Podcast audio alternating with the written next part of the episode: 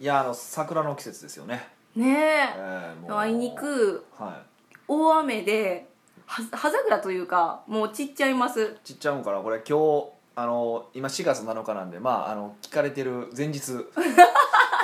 めちゃめちゃギリギリ大阪しこたま雨降ってますよねねえザーザー降これり土東砂京降りもどうなんですかねえ全国的に降るんじゃないんですあー降かってるからまあこ今年はなんか結構ポロポロ雨が降ってるなって感じはしましたけど、うんどうなんですかね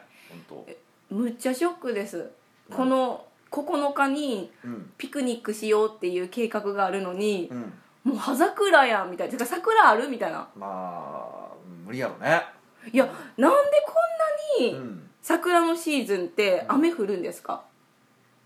こんなにっていうかえそれ強烈な雨それは統計的にそうなのえだって去年も、うんあの去年とか一昨年は、うん週末ごとに降ってたんですよだからみんなが遊ぼうぜって思う時にうん雨がかぶって、むっちゃ残念ですねっていう話をしてた記憶があるんですそよれ去年去年も一昨年もへえどうなんでしょうねそれちょっとちゃんとあの統計取りたいよ ねえそういやじゃあ出ないとその多いですよねっていう話それあコンサルタントとしては許せなくてど多こいって多いってどれぐらいやねんって話やどこで発揮してるんでにすなかるわけです よいやいやだからそれってやっぱり中例えば自分がはお花見をしようと思った時に雨を降った時雨が降った時って、はいやっぱすごく強烈に印象に残るんですよね、うーんでもそうじゃない時で残らないわけでしょあーっそてっ考かえたらあの本当に多いのかどうかって実はやってみないとわからないというか、はいあの統計を見てみないとわからないってやっぱあるんですよ。うーんで別にまあ花見の話だとどっちでもええねんけどこれあ 確かのにビジネスの話だと結構これがあるんですよ。あ勘違いってことですか勘違いというかその思い込み強烈に印象に残ってることを、はいそのなんていうかなそれが大量に起こってることだって勘違いしてしまうっていうパターうン。ーん例えばあの1人2人しかクレームが来なかったはいまあ、まあクレームがあったとしましょう、はいでもクレームってやっぱすごい印象強いじゃないですかそうですねでじゃあそのクレームに対応をして要はあの例えば、なまあ、システムのここをこう改善してほしいみたいなねはい例えばあクレームが来たとするじゃないですか、はいでも分かりましたって改善するとするじゃないですかはいしてしまったらそれは他のお客さんからしたら使いづらい改善になってる可能性もあるわけですよおーその一人の改善はよしやけど全般的に見たら分かるみたいなそやうつそうそうかそうだから、あの対象客でない人の声のでかい人に引きずられていくみたいなああもったいないけど分からないですねそんなっていうのは結構本人の立場本当あるんですよそういうのうが。ーんでそのお客その声の大きいお客さんに引きずられる、まあ、あの会議で行くと声の大きい人のあの議案が決まるじゃないですかああのかあの感じがあのビジネスの意思決定の現場でもすごい行われてるんですあ、よねう、ーんそれ回避する方法とかあるんですかもうだからいできる限り事実に基づ基くですづかくっていうことしかないんですよねだから本当にそれこそ例えば成果報酬ってすごくいいなんか成果報酬の制度って、はいあの良さそうに見えるじゃないですかはいでも成果が出たらもらえるってこあとそうですそようそうねそううそうあれってあのー、まあ、部分的にはすごくいいんですけどそうはいあるところを超えると実はあの成果報酬を取ってる会社ってあのー統計的にダメなんですよえー、何ある一定を超えるって何ですかいやその報酬の上げ方とかでいや報酬を上げれば上げるほどもこうどんどん頑張ってくれそうなイメージはいあるじゃないですか、ダメなんですよへえそれはその心理的な要素でえっとまあいろいろあるんですけどね、はい例えばまあお金をたくさんもらいすぎたら、いあのもらえばもらうほどもう満足してくるから、うん途中からまあ要は一定で満足して頑張らなくなるっていうのが一つそれからあと成果報酬が行き過ぎるという個人プレーに走ってしまうんですよねそうすると個人個人は儲けるために頑張るんだけどもお互いその会社内の仲間があの協力し合わなくなったりとか、えー、嫌ですねでもそういうことが起こってて、はい成果報酬ってのは実はあの弊害の方が大きいんですよ一一般的に言うと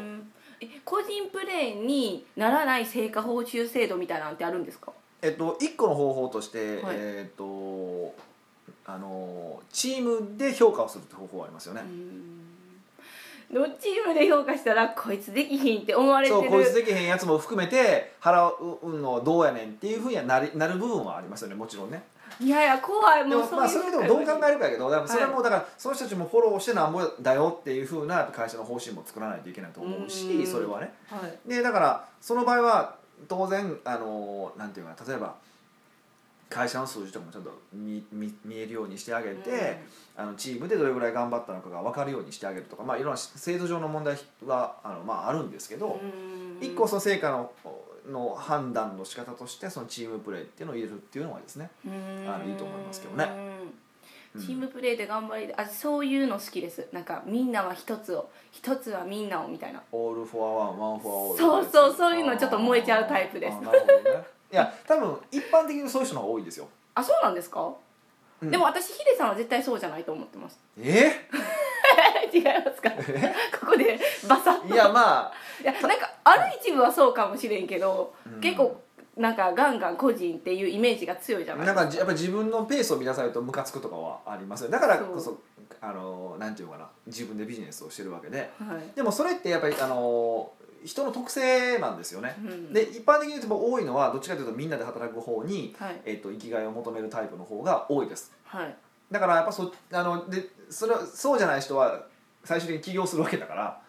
あそうですだよかねらあのスタッフの人はそうじゃないわけではいはいどうすればその人たちに合わせたうんあの制度設計は必要うんだなと思いますねだからあのなんかこうガンガン起業したい人ばっかり集める動物園制度の会社だったら、はいそういう成果報酬とかも一つねもうガンガン個人主義の成果報酬ってのもありだと思うんですけどまあこうある程度組織を持ってね長く継続したいんであれば、あのそういう制度設計は良くないよねっていううのんうんうんはあるかな、で企業理念に基づいてそういうのを考えたらいいって感じですかそうですねうんそうですねでもっと言うとあのそんなあのその社社長は個人主義だからっていうふうはいに言う言うし、そうそう正しいんですけど、うんでも人って絶対あの人から認められたいっていうのはありますやっぱあるじゃないですか、はいそれはその個人プレーの人でもあるんですよ個人プレーの社長でもすごく強くはあるんですよああ誰かに認められたいんでその誰かがポイントなんじゃないですかまあそれもあるあるんですけど、はいだからその時にその会なんていうか会社の従業員の人たちが気持ちよく働いてくれるとか、はいどんどんこう成長してくれるっていうことに気持ちよさを感じてもらえるようになれればはいあのあお互いいい感じの会社になるそうそうそうそうそれそれもだから成果報酬で設計する時にね制度設計する時に結構気にはしますしうん多分それはありますよ誰かに認められたいってことであすじかゃなくてその自分俺そのあのは個人主義やって言うけど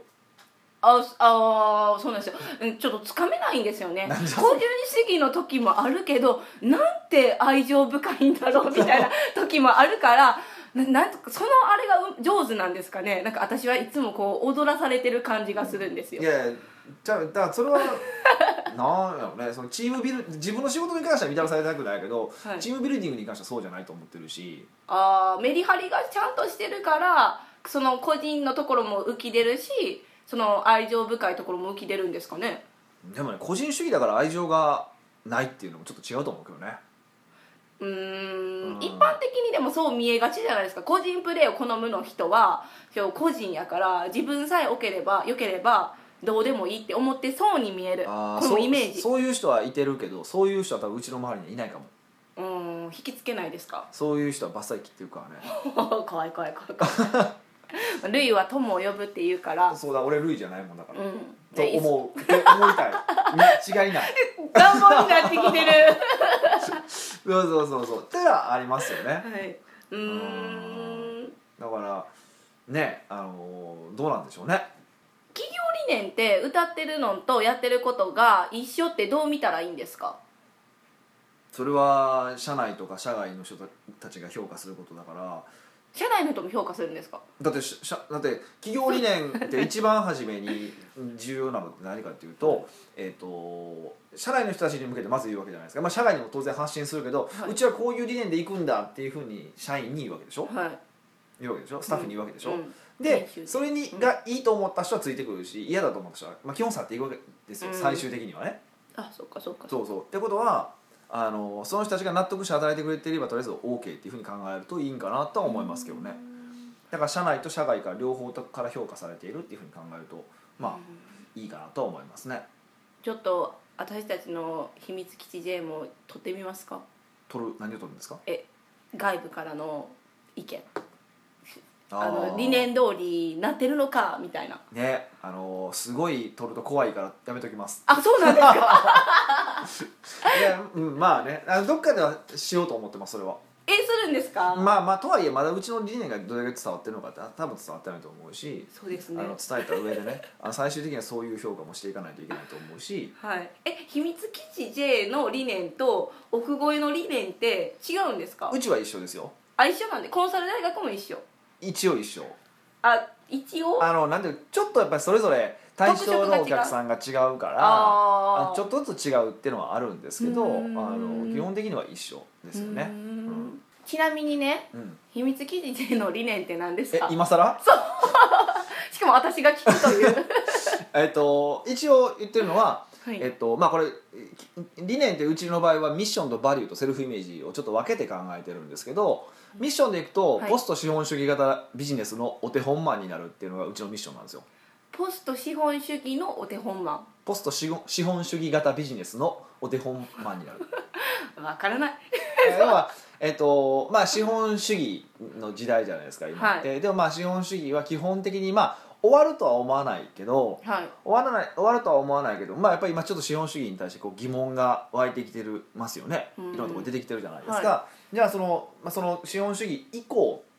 まあ今多分資本主義と並行はすると思うんですけど、はいその以降のビジネスってどうなるんだろうかっていうことを考えたらポストってその後って意味なんですよ、へえ資本主義後がポストなんですけど、だからそのその資本主義後のビジネスってどうなるのかっていう、まあ、うちはそのお手本になれればいいかなっていうふうに思ってて。はい、はい資本主義のビジネスモデルって自由競争ですか違いまあ、ます自か、由競争はもちろんそうなんですけど一番大きなところは、えー、と成長することが前提えー会社も人もってことですか特に会社はずーっとかその毎年毎年成長をしていかないといけないうんえその成長っていうのは利益を上げるっ利て益いう意が味ですかが利益が増え続けるってっていうう利益が上がりましたその利益をささらに再投資をしてまたあーそれで利益を増やしていくっていうふうにこうどんどんどんどんこう拡大していくっていうのが資本主義なわけじゃないですかうんイメージ、うん搾取の世界っていうイメージなんですかあもちろんその資本主義の一つもう一つの側面として搾取っていうのは一応ありますよ、ね、ありますかでもそれはそれはその利益を上げるっていう観点から見た場合、利益を上げるために搾取した方が早いわけ ですよね、はいでも私搾取されたくないんですうん、それはそれは無理やけど ねまあ、な何をもって搾取というかに乗るけど それはそうですよねだからやっぱり我々ような小さな会社っていうのは当然搾取いろんなところが搾取されてるし、はで僕らは僕らでいろんなところが搾取をしているわけじゃないですかされてるんですそのか搾取の集まりりが、まあ、利益だって考えてもあるわけですそれはちょっとあの搾取をどこまでとそそうの加減の問題や からねあ加減の問題やから、そこはあのどうこう言えないけど、はいっていう話じゃないですか、だだからあのーまあそういうねまあそれは搾取と置いといて、はいあの要はこう右肩上がりにずっと大きくしていくとそう大きくしていった出口どこなのって話でしょはい例えばじゃあに居酒屋チェーンを作りました、はい日本中に作りましたじゃあ次次海外うんってなってるわけでしょ、じゃあ、はい海外も全部展開し終わったら次どこ行くの宇宙とかって話になるじゃないですかえそれじゃなるんやいやでも極端な話ね、はいってことは本当はどっかで終わりがあるはずなのにはい終わりがないものを前提にして作ってるシステムが資本主義なんですようわなんかさらっとかっこいいこと言いますね いやいやこれがおかしいんですよ本来的に言うとおかしいんですよ、うねーん、っていうふうに考えたらあのーなんていうのかなそうじゃない生き方の方が僕は正しいと思うし、うんだったらそういうビジネスってどういうビジネスなんだろうかっていうのをうちとしては体現したいなっていうふうに思っててへでえ1個目はうちの場合は、えっと、社員を使わないって一つそこなんですよね、ううん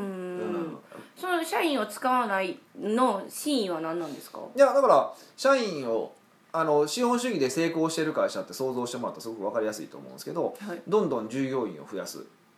はいどんどん、えーまあ、利益を上げていくそしてその利益でもってまた従業員を増やしていってどんどん大きくしていくっうんうんていうモデルでしょ、はいで、うん、それはなーっていうのがあって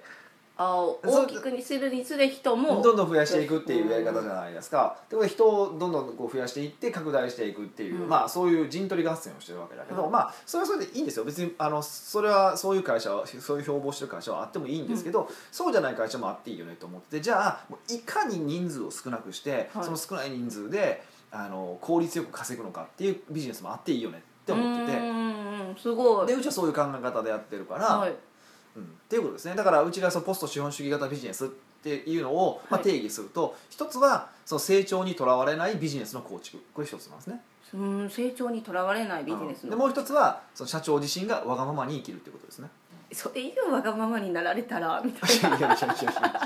そのわがままっていうのはなんかねなんかそのひっちゃかめっちゃかしましょうって話じゃなくて、 なはい社長が本当にやりたいと思っていることを遠慮しないでやれるああっていうことですよね。で、はい結構やっぱり会社を大きくしてきて多いのがはい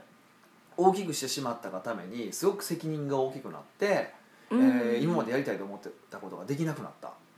おーちょっと悲しいですねそう言われたらうん、でだからそこでどうするのかっていうといや企業理念とかで目覚めて企業理念を作って俺はこの理念を達成するために頑張るんだって言うんやけど、はいそれを本音かっていうのもあったりとかするんですよ。うんでもそうなってしまったから引き返せないから、はいあのそういうふうに言ってそれを自己催眠かけてる人結構多いんですよ 自己催眠やってそうそうそうそうそうもう社会貢献とか言わないとやってられへんからあだかあら結構世の中で社会貢献だって言ってる会社の社長でほとんど自己洗脳の人も結構多いですよ本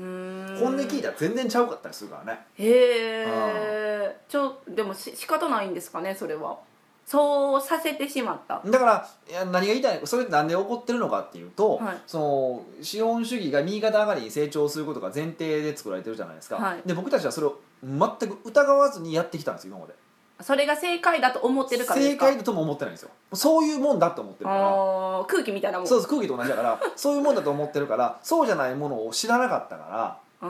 らーでもそうじゃないものがあるってことを見たらあれ俺あっちの方がええかもっていうふうに疑問に感じてくれればうんうんいいかなと思っててでうん疑問に感じていややっぱあっちはいいやとそんななんか成長しないとかどうなの肝うんでじゃあうちは大きくするんだっていうふうに選択してくれれば僕 OK だと思ってるんですようんだからうそういう人たちからすれば俺らは変なやつやし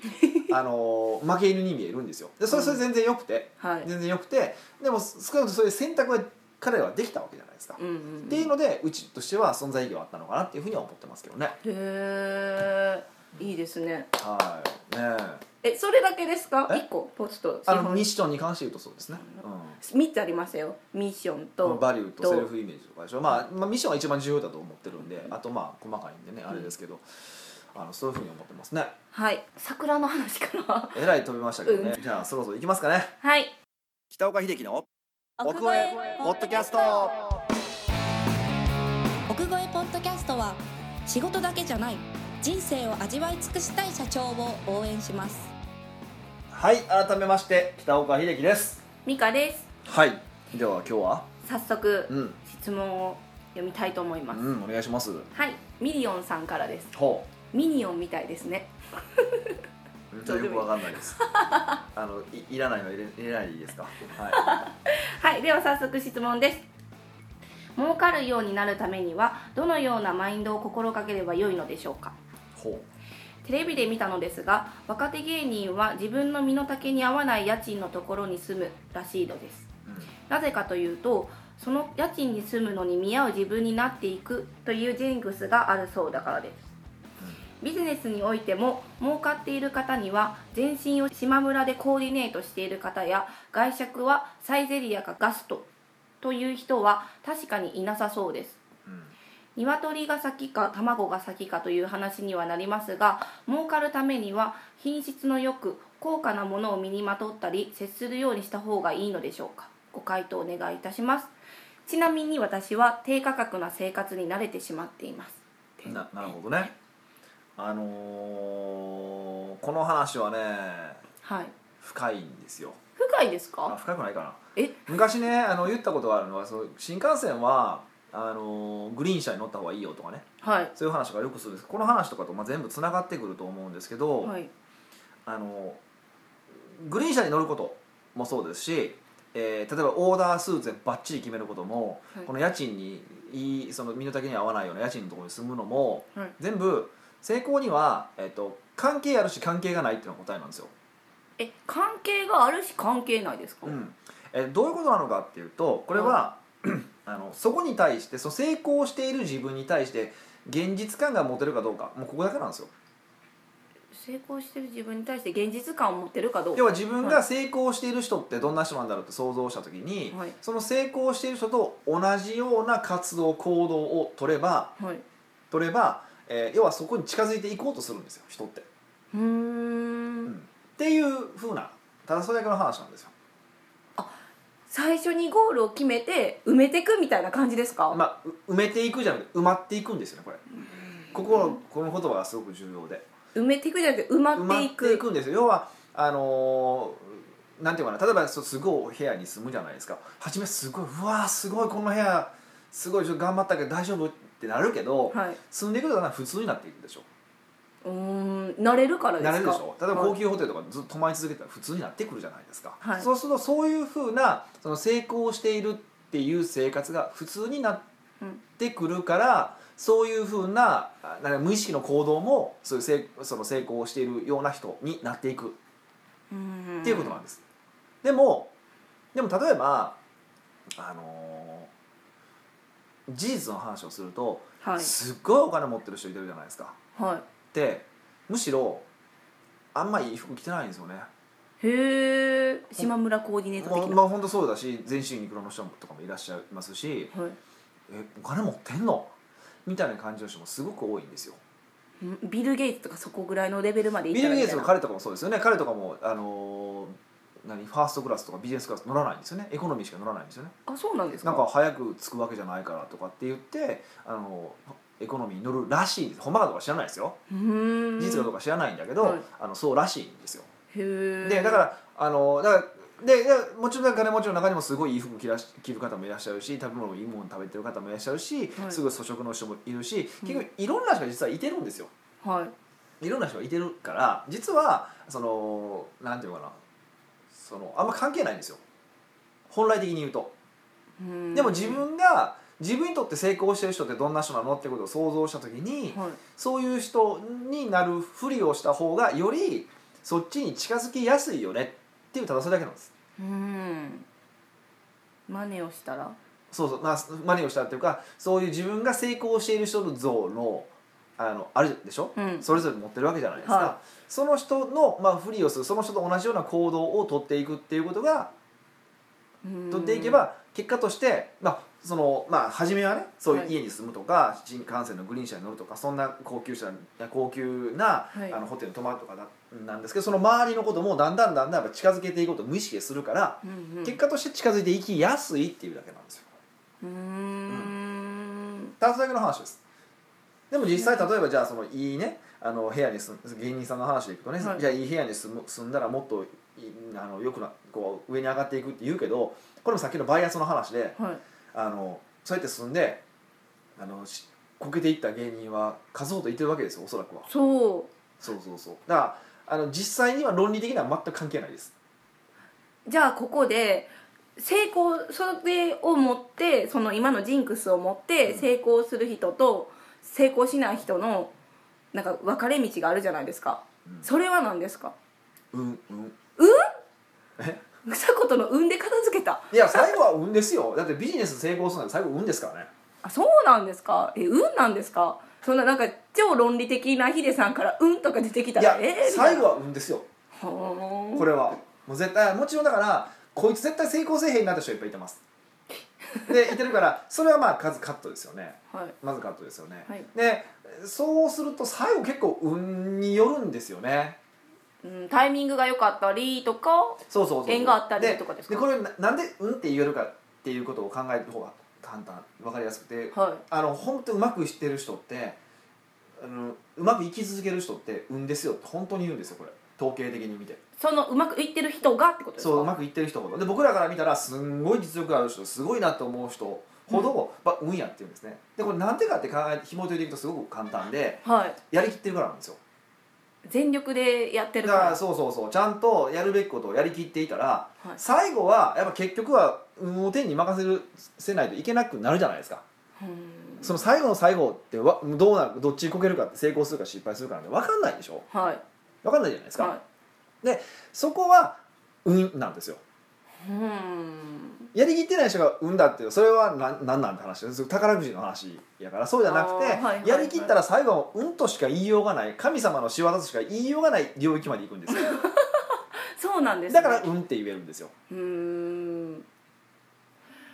だからもっと言ったから運って言えるぐらい頑張れってことかなうーんいいですねうんって言えるまで頑張れそうそうそうそうもう自分の成功はもう、うんうん、あとはもううんとしか時のうんとしか言いようがないよねっていうところまでやりきれるかどうかっていうのが最後のその成功を分けるうーん秘訣だと思いますね、僕はやりきってない人は運がないうんそういう人はあのーねああの時こうやってればとかああみんな思うわけでしょうん後悔の念が入るそうそう後悔が入るわけじゃないですか後悔入るってことはそれ運の要素じゃなくて運のそれ成功者が成功してないから運じゃなくてそれやってないよねっていうことでしょおーそうですねそうそうそうそううんでも本当に頑張ってる人やったらその結果がマイナスな方に向いても仕方ないってそうそうもうこれであかんかっただらったらそれはしゃあないよねって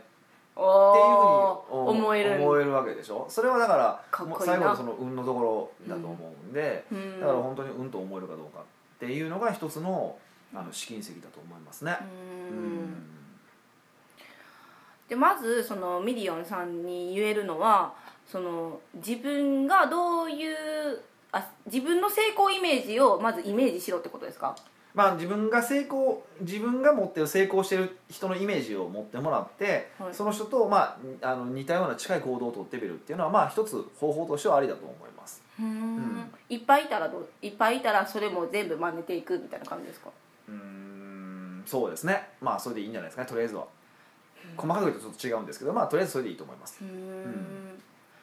どうやって成功してるイメージ探すんですかねいやだから自分いや自分はどういう成功者になりたいかって考えた方がいいです探すんじゃなくてあ自分はどうあいう成功者になりたいかってことを想像してもらってその人はどういう行動をとってるのかってことを想像してもらってその通りの行動をとっていくんですできる限りもちろん金銭的に取れない部分はあるのは分かるんだけどはい例えばその中でも服中でも靴だけはとりあえずいいのにしてみようかとかはいっていうふうにやっていけばだいぶああその人が言ってるポイントをついてってことですそうかとりあえずねだから服は全部買われへんけど例えば経済的にちょっと厳しいってことであればちょっと頑張って靴だけは例えば10万ぐらいの靴履いてみようかとか革革靴をね買って、はいローンでもいいから、まあ、あの分割払いでもいいから買ってみようかとかねそういうふうにやってみるとあのいいと思いますけどね。うんでそれが要はこうその特別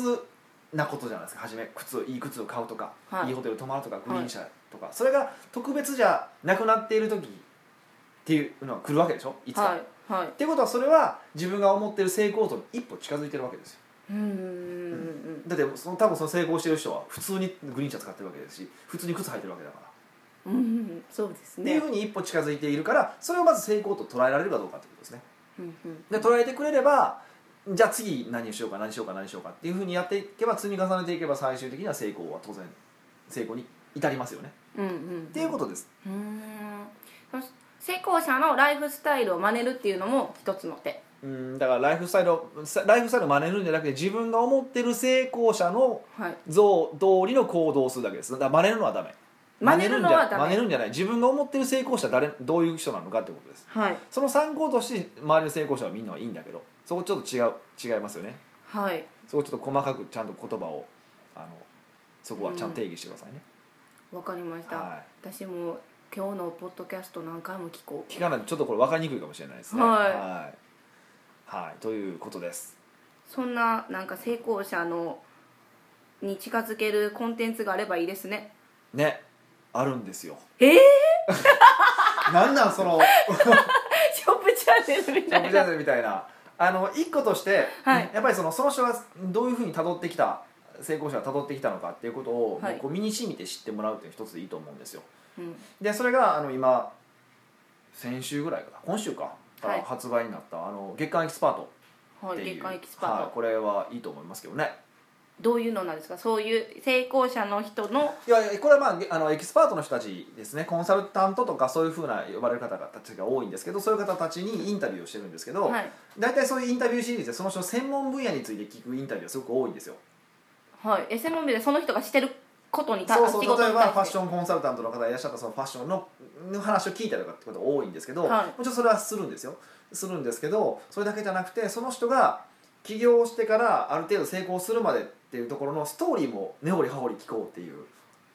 成功してるストーリーまでもそうそうだから今のその地位を築くまでに例えば出版とかして成功するまで、起業してからどういうふうな、はいあの苦労をされてきたりとかどういうふうな行動を取ってきたのかどういうふうに考えてきたのかっていうことを、まあ、インタビューしてるんですね誰かですか俺がインタビュアーみたいな感じですだかから僕がそのインタビュアーになってう、ーんえー、といろんな方にインタビューをさせていただくというようなあのシリーズになってましてこれも一つだからあこういうふうなストーリーをたどれば成功できるんだなっていうことを知ってもらえると、うんあのまたこれもそう成功に対する現実感では持ってもらえると思うんでへ結構うえまくいくんじゃないかなと思いますね。しかもヒデさんやったらなんかズケズケきズケズケって言ったらなんかこうめっちゃ聞いてそうですねあのー結構嫌なこと聞きますねって後で言われますね。それいいんですかえでも全然いい視です聴者は聞きたいんですそうよそれそうは聞きたいと思うあかー代役してくれてるんら。ですねそうそうそうそう。あねりなかがなかとうそごうざいいうます人たちをね聞く機会ないと思いますんでね。うんあのぜひ、えーそういうのもね、あのーはい参考にしていただけるといいのかなというふうに思いますんで。じゃあ下のリンクでも貼っときますかはい、貼っといてくださいね。はいはい。というわけでじゃあまた来週お会いしお会まいししょまうしょう。。ありがとうございますす